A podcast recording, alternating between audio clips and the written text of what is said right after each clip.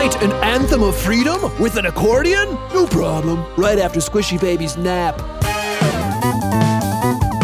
Composer Dad versus Bible. Squishy Baby is trying to pull himself up on the ledge in front of the fireplace. Suddenly, he starts to fall. I rescue him. No problem, I say. Maybe it's time for your nap. You seem tippy, I want watch something. says Builder Boy. When I put Squishy Baby down for a nap, I often set up Builder Boy with an ad free video on YouTube Red. Veggie Tales, Tom the Tow Truck, uh-huh. Travel Kids, Mr. Rogers. I want to watch something now. I recognize this is important to you, son, but I prefer if you ask me more politely. May I please watch something, Daddy? Nice change in tone, but tell me, what's in your heart? Kindness, love. Okay, let's bring out the YouTube. Squishy Baby and I go to the bedroom. We uh-huh. practice our baby signs hat, ball, dog. Then we turn on the vaporizer. We turn on the noise machine. We turn off the light. We snuggle on the bed. I do not check Composer Dad Instagram on my phone. I cherish this moment together. He falls asleep. I silently sneak out of the room. The door sticks. Shh, shh, shh, shh, shh, shh. He falls back to sleep. I close the door. I re enter the living room to Mr. Rogers talking about visiting a box factory. Suddenly, there's a knock at the door. It's our own speedy delivery with a bunch of boxes from Amazon Prime. We safely open the boxes full of holiday shopping and set the presents aside. Builder Boy uses his incredible cardboard construction skills to recreate a mega awesome Spider Man superhero laboratory he recently saw on a playdate. That is intense and lifelike. Builder Boy rounds up Duplo minifigures and puts them in one of the three jails. Three jails? This could be a perfect moment to educate on topics of freedom versus captivity. Before I can educate, there's another knock at the door. It's Bible with another intense compositional challenge for me, Composer Dad. Hello, Bible. We meet again. I say, standing tall. Hello, Composer Dad. I see you are about to discuss what it means to be free. Yes, Builder Boy just built three jails on his Spider Man superhero laboratory, and I thought it would be a good educational moment. This reminds me, in Psalm 126, the psalmist beautifully writes about freedom after the Lord rescued the Israelites from captivity. I want you to write an anthem based on Psalm 126 using an accordion. Goodbye. I knew Bible wasn't far away when I heard that second knock on the door. No problem, Bible, I say, but Bible is already gone. Builder Boy releases the Duplo minifigure captives from their three jails while I read Psalm 126. when the Lord brought back captive Zion, we were, we were like those a dream. Hmm, mumbly. This looks like a job for Professor Mom, returning home from teaching voice and speech at the local university. Professor Mom. How was class? My students arrived in a prison of tension from which they were freed through a series of codified and individualized vocal exercises. Professor Mom. After we reconnect emotionally, Professor Mom reads Psalm 126, verse 1. When the Lord brought back the captors of Zion, we were like those who dreamed. What better instrument to express that freedom than the accordion? It is a pianist's ticket to ultimate mobility. Builder Boy fetches the accordion high off the shelf in the closet. How did he reach up so high? What's happening?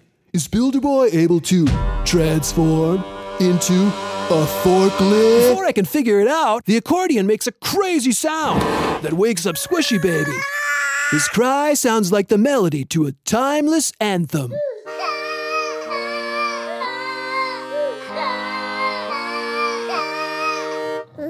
We start to sing Squishy Baby's melody and walk out into the neighborhood, sharing our new song of freedom. The whole neighborhood sings along, and it's a great moment of togetherness that echoes timeless truths of Scripture into the world.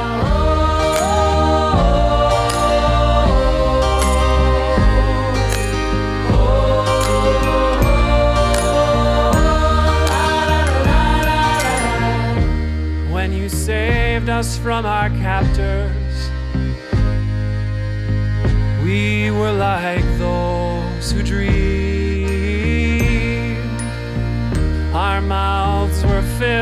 With laughter, oh, our tongues with songs of joy.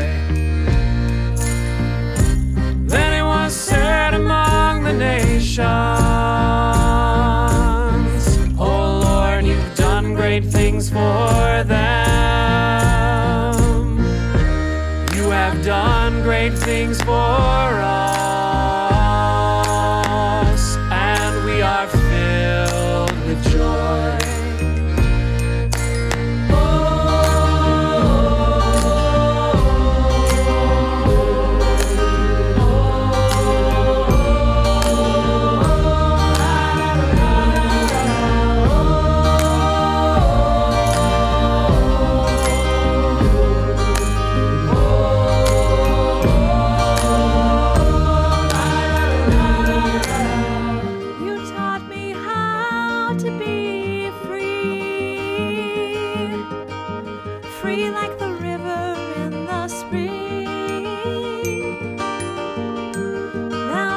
Those